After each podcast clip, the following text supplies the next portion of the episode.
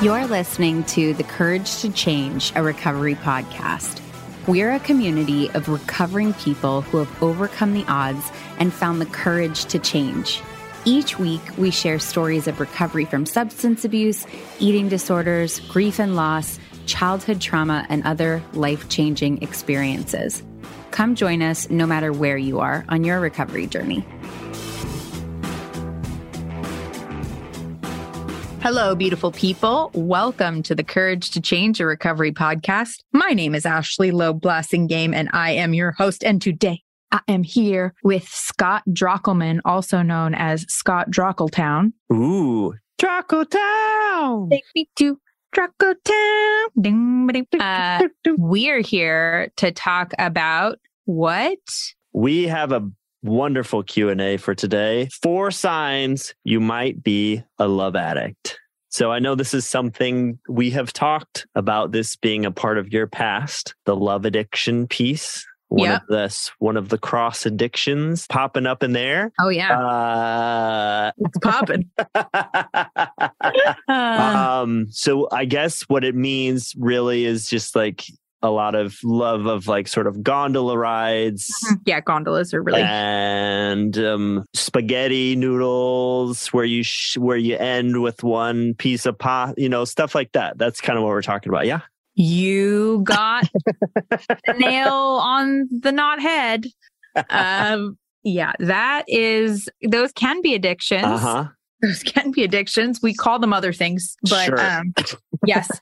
The, What uh, do we so call them, by the way? Gondola rides would be compulsive gondola riding. Pasta would be overeating. No, so a love addict is someone who has an unhealthy dependency on romantic relationships or the feeling of being in love. So I do want to say that when we talk about love addicts, like, and feeling in love, it's kind of tricky here because love in this context does not necessarily mean that you're in a committed monogamous relationship. It doesn't mean that you actually have the depth of love that you might have for someone else. So like it can be love adjacent or, you know, something approximating love or infatuation. So like love addicts, they're often struggling with codependency, which is this seeking validation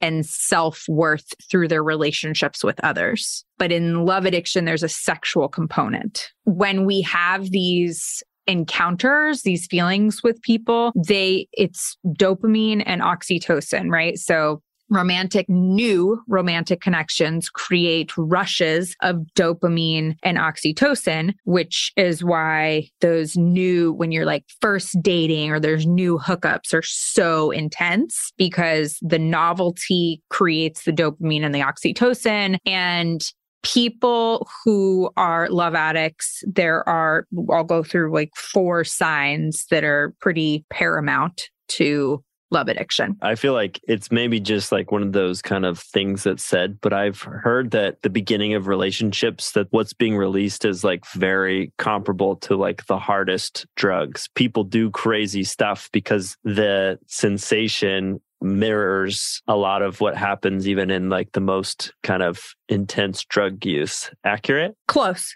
Close. Depends on the person and the drug. I'm not, listen, not everybody is going to be a, McConaughey two weeks in. yeah, yeah. McConaughey two weeks in, that's some Colombian hippo cocaine. You know what I mean?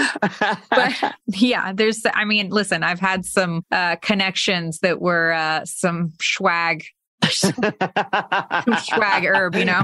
So it depends, right? Like Right. theoretically, theoretically, yes, it can be. Certain people have that potential. All right, here are the four. Give me number one. Numero uno coming in at number one. You get your self worth from others and are filled up by the feeling of being in a romantic relationship or connection with others. So, what that means is that the majority of your self worth comes from your ability to attract or be in romantic relationship with others. Now, number two is the inverse of is is what happens when you don't have number one, right? So number two indicates to you that number one is your reality, which is that you feel a sense of emptiness and or anxiety when you're not in a romantic relationship or have a romantic connection or are flirting or are talking or any of the like behaviors that are leading up to that that give you some of those chemical dumps. You feel empty, you feel worthless, you have major anxiety, you're depressed. So when I say you get number 1, you get your self-worth from from this these relationships, sometimes the way that you know that that's what's happening is that you can't generate positive feelings if you're not in or pursuing a romantic connection. Life just feels gray AF. If we were tuning into that channel that's going on in your head while you're maybe in the midst of this full blown thing, maybe it's a new relationship or it's just a loss of a relationship. Like what does the what does the radio station sound like at that point? It's more like um it's more like radar. So so when you think about self-worth, Self worth is required to stay on the planet. If I have no sense of self worth and I'm not getting it from anywhere, all the things that are involved in life, you know, the pain in the ass shit, just getting from A to B to showing up, any responsibilities are not worth it. Right. Because I have to have a feeling of like this whole thing, this life is worth doing. And part of how you get that is a sense of self-worth, which builds on, you know, other things. So if you don't, when people don't have a sense of self-worth, they really often don't feel like life is worth living. People will find self-worth through others because they're not able to generate it for themselves. So, for example, they will find self worth through ambition and achievement. They will find self worth through their children. They will find self worth through a romantic relationship or just any relationship. All of us look for ways to build self worth. And true self worth, true self esteem is an internal job but oftentimes we use these external behaviors and things to create a solid foundation for inside. And that solid foundation, theoretically, in the best case scenario, is created when you're a child, when you're first developing your self esteem, this unconditional sense that you are of value and worth something. If you don't have that for whatever reason, or if you lose it, you go looking for other people and to fill that void. And when you do not have that, which is comes takes us to number 3 in a second. When you do not have that, it's like your chest is caving in, but the radar is always looking for it and looking for the easiest opportunity. Your brain may not be saying that, but that is what's happening, right? Closest proximity, the, you know, like your brain is looking. So th- what the radio sounds like in your head when you are this person you're struggling with this is more that it's just scanning like who the next where the next thing's going to come from what circumstance what it's going to be. It's like trying to get the drug right? More than anything else. I think you described too like even if there wasn't things that were like actively happening oh you yeah. were you were kind of inventing them. Is that an accurate way of describing that? Or how I mean, just because they didn't know that we were dating. Yeah. Yeah. Just because they didn't know we were dating doesn't mean it wasn't real. So, a very active love addiction often finds people in domestic violence or domestic relationships because we are quick targets for people who want someone with low or no self esteem. And we won't leave because we require this validation in order to function. To this end, what I experienced right before I I went and sought help for this specific part of, you know, my struggle because I couldn't stay sober, which was the reason why I ended up going to treatment for love addiction. So if there was not a relationship going on, like if I was not in a relationship and often in treatment, I you're not allowed to be in a relationship, I would have nonverbal interactions with people, see them at meetings, you know, whatever it was. And in those interactions, try to get interest or not even always on purpose. Like it was just the feedback I would get is you are always flirting. And I honestly didn't even see it as that. That feedback was always like, you're always flirtatious. You're always flirting. You're always whatever. And like the joke was like, you'd flirt with a tree. And what kind of tree? What kind yes, of tree? right? Let's Fine. let's get it straight. Um, Aspen yeah. tree all day. uh, I'm only into hardwoods. um, mahogany, baby. So mahogany, mahogany. So Matthew mahogany. oh, oh God, the dead oh, jokes. No, I know they we really stopped that this season. Wow. This oh God, is, I'm going to you trying to bring yeah, it back. yeah, I'm going to treatment for dad jokes. So I would, yeah, like I would be thinking if there was any kind of positive validation or feedback from the other person whenever that wasn't going on, or probably while it was going on, I was inventing scenarios or possibilities or storylines or narratives of what things were going to be. I was thinking about them, what it would be like to hook up with them, when I was going to see them next. Did they think of me? Like, just, it was like just constant fucking chatter in my head about this person. Meanwhile, like, the extent of what was actually happening, like reality, real time happening was like maybe this like look and maybe like, oh, so and so thinks you're hot. And then, right? Like it's like, and I have gone, I'm like, well, he's got one sibling. I don't know, you know, like, you know, just whatever. Like I'm thinking about all the, like the brain. Wait, what's, what is the one sibling thing? I don't understand. I'm just that. thinking about like, okay, what's his birth order? Is that oh, going right. to work for me? You know, like, you know, like, uh, how long has he been sober? How da, da, da, Like, well, he did do methamphetamine. I'm kind of more of a downer. It's like, is this going to work? This person just thinks I'm hot. You know, like that's it. They want to have sex with me. That's like the extent of what's happening. They haven't even said they want to have sex with me. That's also something I'm assuming. And like, I can't because, and and it's what it is. Is it's this compulsion obsession generated around validation and self worth. It's a way for me to occupy my mind with something that is interesting and validating and feels positive and feels good instead of working on the building blocks of self esteem, which are hard work and not instantly rewarding and not, you know, all these things, right? So love addiction is in your head as much as it is in your actions. So here's the next piece of this, which is well, yeah, give us number three. Give you number three, which all, all of these are very interconnected here, which is that you have a pattern of jumping from one relationship to another without taking time to process your feelings or work on your own personal growth. And there's a range of what this looks like, right? You have serial monogamists who they go from one long term relationship to another you have people who go from you know short-term relationship to long-term relationship to short-term relationship. You have people who go from you know short-term short-term short-term short-term short-term. You have people who are in relationships but always have someone on the back burner that they're texting with or always have this back door open. They know who they can call the moment they feel the relationship is ending, the moment. And they know that that person will be interested. The need for that backdoor, the need for that validation, the need for that sense of safety that another human being's connection creates, that that validation creates, it makes sure that you always have self worth intact.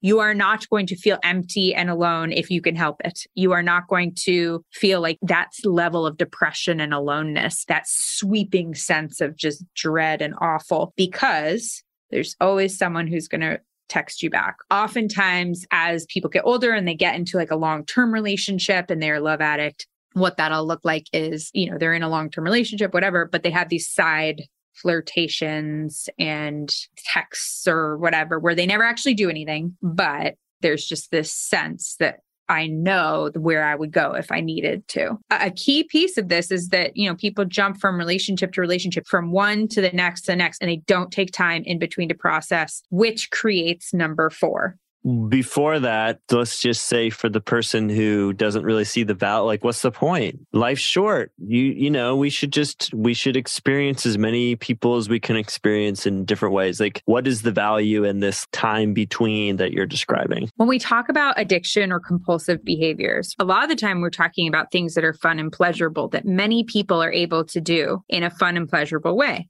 Take drinking, for example, or recreational drug use many people are able to do those things in moderation and incorporate them into their life in a way that doesn't wreak havoc. They still derive pleasure. The difference is and forgive me for saying number four because I can't sit, talk about this without Number saying four. number number four is that you're creating cycles of unhealthy relationships and emotional turmoil. So there are negative consequences as a result of the behavior. You're picking people that are causing emotional distress. You're experiencing emotional distress. The idea of not having it is in and of itself an experience of emotional distress. When you are alone, you experience emotional distress. So, like, it is the equivalent of the difference between an alcoholic and a person that enjoys drinking recreationally. When someone is partying all the time, every time, and they have to be partying, they have to be drinking, then that is an unhealthy thing. When they're like, oh, I'm with friends, but there's no alcohol here, like, fine, that's okay. Right. So it's this ability to have space between relationships, have space between, you know, drinking alcohol, have space between recreational, whatever the thing is, gambling. When the worse the problem gets for people with love addiction, the, the less space between relationships, between hookups, between all these things start to get because the the discomfort of not having that self worth, that validation is so intense and it gets worse and worse and worse. And so you have these cycles of unhealthy relationships and emotional turmoil. Why is it important to take time between relationships, romantic relationships? Because each of those relationships ends for a reason. It didn't work, something happened. That interaction gives you the opportunity to change and grow. And if you are not taking the time to change and grow, you are going to create the same cycle, if not worse, every time, even if you're creating relationships that aren't meant to last a lifetime. The personal growth piece is the part where you're building self esteem so that you're attracting people who value you and you're able to withstand life's difficulties at a different level. If you don't have that self esteem, which I did not, then it is unbearable to not have that validation from other people. Unbearable. Being in your skin is like you just want to tear your skin apart. And the love you get from your family or your friends, as much as they may love you, it is, it doesn't fill that void, unfortunately. And so when what, what we say is like love addicts trade sex for love. Again, I'm using love as like the validation. Love is validation here. Like it's not, you know, pure, perfect romantic marriage, whatever, as validation. And sex addicts, a person who experiences intense and compulsive urges to engage in sexual behavior despite negative consequences, that person trades love, gives love for sex. Sex and love addiction kind of go hand in hand and back and forth, and people swing from one to the other. And to, it's important to note also that having a strong sex drive or strong desire or enjoying sex doesn't mean you're a sex addict. It is characterized by out of control sexual behavior or causes distress or impairment in your life. So in both of these cases, there are consequences as a result of the behavior. With love addiction, I see a lot of women and men but women in particular they they just always go they're hopping from relationship to relationship. They're not taking the time to fix whatever went wrong in the last one even though they think they are. They're like i know what happened in the last time. And they go out and they pick another person and they think that because this person seems nothing like the other person that they were with that that that's whatever it is. But doing that work in between and building a set a foundation of self-esteem is critical to stopping the cycle and having something real that's lasting. And it's extremely painful to go through that period of aloneness. Like to experience that but it was for me when i went to treatment to do this work. So i went to i went to the meadows in arizona for um, love and sex addiction. One of the things that they had me do was date myself right? That was like a big part of this. Like if you want to be someone you know worth dating you need to date yourself and and do all the things right? So when i got out of treatment i did that. I took myself to a movie. I like I, which i had never done. I'd never gone to a movie by myself. I took myself to dinner with a book which was so uncomfortable but then it was like fantastic. I was like, this is great. I'm going to sushi. I don't have to argue with you about where you want to go or where you want to do. Like I did all these things with myself. And and it was of course extremely uncomfortable at first. And then it was like, this is dope. I'm dope. I can do this. Like I get to pick the movie for myself, whatever. And one of the, so one of the things that I did, this was not in the instructions. I was improvising, as you can imagine was I bought myself a diamond ring. well, you were, were, worth it. You know, you got to put a I, ring. I mean, that's true. You got to put a ring on yourself. You know, you got to. I did. I did. And I did it in the first six months of this experiment. So I'd like everybody to know I felt wow, very good about it. you about popped yeah. the question in six I did. months. I, I know. That I had know. to be a whirlwind romance. it was. It was a whirlwind, whirlwind romance. I still have this ring and it is a full on engagement ring. Like it is an engagement ring. It is. I I still have it because it's just like such an Ashley ridiculous teenage, I you know, 19 year old move. There's highlights to this dating yourself thing if you, if you're a good catch. So that that was part of it, right? Learning to be in your own skin. And that allows you to number one, be more attract. And this is the the secret ingredient, right? Is also healthier people will be attracted to you that's not something you can fake, at least for very long. Like healthier people are attracted to people with self esteem. You are going to attract a different group of people. So as I built self esteem by doing esteemable acts, I attracted healthier and healthier people and became less attractive to people who wanted someone who derived all their validation from that person. It wasn't an overnight success, let me tell you. Like there were plenty of, you know, works in progress on the way. But ultimately, the progress that I made, albeit incremental, was important enough for me to experience validation and self worth and love enough that I wasn't willing to just hop from relationship to relationship. And ultimately, I've been able to maintain a monogamous, which, you know, I laugh because that was not easy for me to do. Um, a monogamous relationship. I think I've been with my husband in a relationship with my husband for 14 years, and we've been married for, I think it'll be eight this year. So, like, that's I'm throwing up some big ass numbers. You think you think you think you think my sobriety is a long time. Um, you know, so like that was not even in the question for a person like me. I had like six numbers I can call at any given time. I would like the record to reflect I have zero numbers to call. Zero. zero numbers. No numbers. No one, no one that I am aware of that I could call and be like, hey, I don't have that.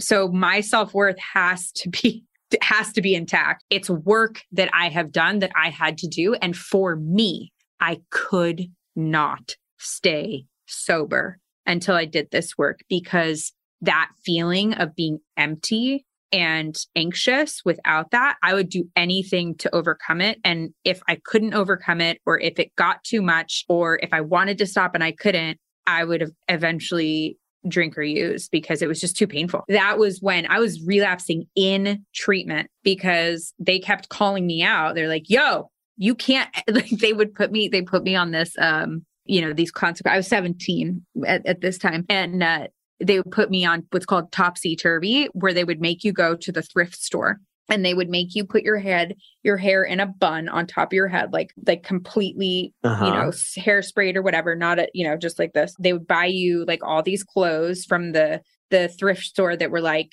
i mean the worst looking clothes you have ever everything mismatched everything like all the and they would buy you a wardrobe and that was the only thing you could wear you could wear no makeup and your hair like so you basically they were like you are going to rely on looking like a fucking weird idiot wearing these clothes whatever so that you get used to not relying on your looks. I hooked up with someone on top while I was on topsy turvy. okay, this girl is fucking good. It's sort of like you know how they used to shave the middle of the heads mm-hmm. of like mm-hmm. the monks back in the day. You know? yeah, yeah. I was like, you're not going to fucking slow me down. Um, the point is that I had all these experiences where it was like, what's your value? What's your interest? How are you attract? What's attractive about you? What are you attracting? I see a lot of this out in the world, and you don't have the opportunity to do topsy turvy. You don't have have people forcing that on you. You don't, you know, the experience I had, the experiences I had were unnatural. And I'm grateful for them because it forced me to realize that I was not going to stay sober if I didn't work on this problem. If what you've described in this episode feels like somebody listening, what would you say the best first step would be? There are a bunch of quizzes, self assessments online. Look up Love Addiction Quiz, and there are a bunch of them. Different ones. Sex and Love Addicts Anonymous has a, you can download for free 40 questions. It's a PDF and you can check out their meetings, SLAA, and they also have Love Addicts Anonymous if you feel like the sex piece just doesn't ever come into play for you. Sex and Love Addicts Anonymous or Love Addicts Anonymous, they have self assessment quizzes, all of it's free, and meetings and literature. Pia Mellody was one of the first thought leaders on love addiction. So I highly recommend getting her book called Facing Love Addiction. Giving Yourself the Power to Change the Way You Love by Pia Mellody. There's also a book called Is It Love or Is It Addiction? There's a love addiction workbook. There's a lot of literature out there and meetings and people that can help you work on this issue and it doesn't mean you're not going to ever have sex or be in a relationship again you know it doesn't mean any of those things it's just it's creating the space for you to do the work that would normally be done in between a breakups and a relationship it gives you a lot of great information Love it. I love it. Well, um, I hope this might have been helpful for some folks. I have to imagine this could be a really critical part of, of people's recovery, whether it's with this or in tandem with some other things going on. Ashley, is there anything that you want to leave the people with? Any last things? If this episode resonated with you, I just want you to know I know how difficult this is. And how painful it can be and that there's hope out there for anyone. And if you know someone who might benefit from this, from hearing this, please send them this episode. This is not a topic we talk about enough and it affects so many people's lives. And self esteem is something that's so important for all of us in every aspect of our life, whether we struggle with this particular problem or others, and it's attainable. So please, please, if this feels relevant to you, don't ignore it. We'll see you next time. This podcast is sponsored by lionrock.life. Lionrock.life is a diverse and supportive recovery community offering weekly over 70 online peer support meetings, useful recovery information, and entertaining content. Whether you're newly sober, have many years in recovery, or you're recovering from something other than drugs and alcohol, we have space for you. Visit www.lionrock.life today and enter promo code COURAGE for one month of unlimited peer support meetings free. Find the joy in recovery at lionrock.life.